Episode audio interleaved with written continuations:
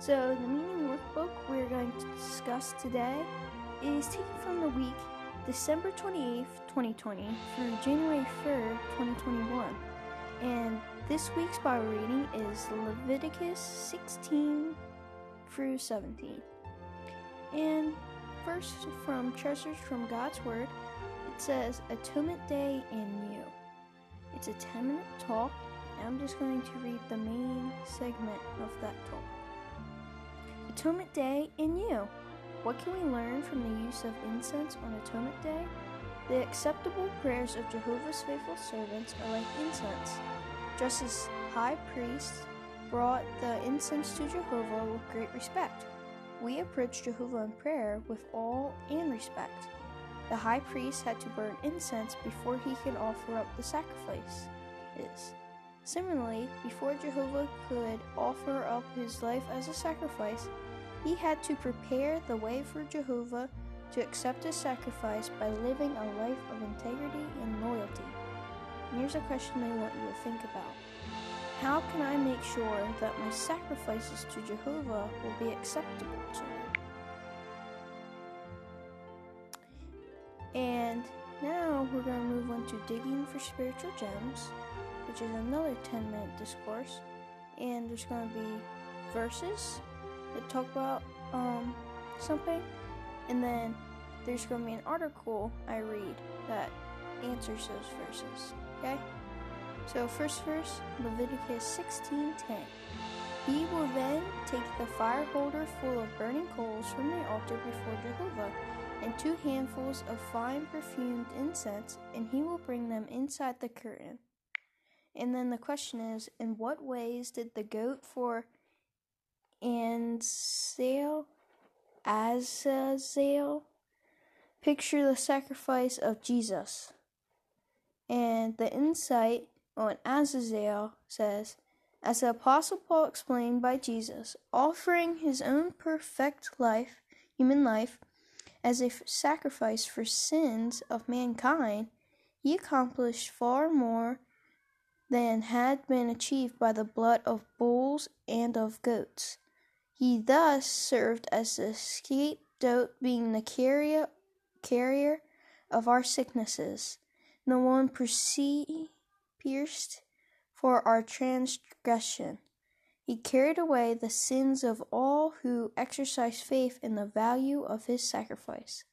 He demonstrated the provision of God to take sinfulness into complete oblivion in these ways, the goat for Azazel pictures the sacrifice of Jesus Christ. And then the second one is Leviticus 10 and 11, well, 17, 10, and 11. And it reads If any man of the house of Israel or any foreigner who is residing in your midst eats any sort of blood, he will certainly set my face against the one who is eating the blood, and I will cut him off from among his people. For the life of the flesh is in the blood, and I myself have given it. Hold on. On the altar for you, to make atonement for yourselves, because it is the blood that makes atonement by means of the life in it. And then the question why do we refuse to accept blood transfusion? And the Watchtower November 15, 2014 article, Why We Must Be Holy, reads Jehovah commanded the Israelites not to eat any sort of blood. Abstaining from blood, animal or human, is a Christian requirement as well. We shudder at the very thought of having God set his face against us and cut us off from his congregation. We love him and want to obey him. Even when confronted with life threatening situations, we are determined not to cave in to the pleas and demands of those who do not know Jehovah and who do not care, care to obey him. Yes, we expect to be ridiculed for abstaining from blood, but we choose to be obedient to God. What view on this subject will strengthen us to be firmly resolved not to eat blood or accept blood transfusions. And then they ask, What spiritual gems from this week's Bible reading would you like to share regarding Jehovah, the field ministry, or something else? And then we have a four minute Bible reading of Leviticus 16 1 through 17. And the study point is study point 5. And then we go into apply yourself to the field ministry. We'll have an initial call, three minutes or less, and they have to begin with the sample conversation, overcome a common objective, and they have study point three. And then we go to return visit, four minutes or less, begin with the sample conversation, offer a study publication, and they have study point four. And then we have a Bible study, five minutes or less.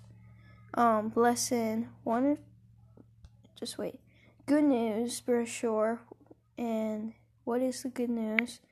And they have lesson one, paragraph one and two, and study point 14. And that's the first half of the meeting workbook, and the other half will be sent tomorrow. And the other half is going to feature Living as Christians section of the meeting.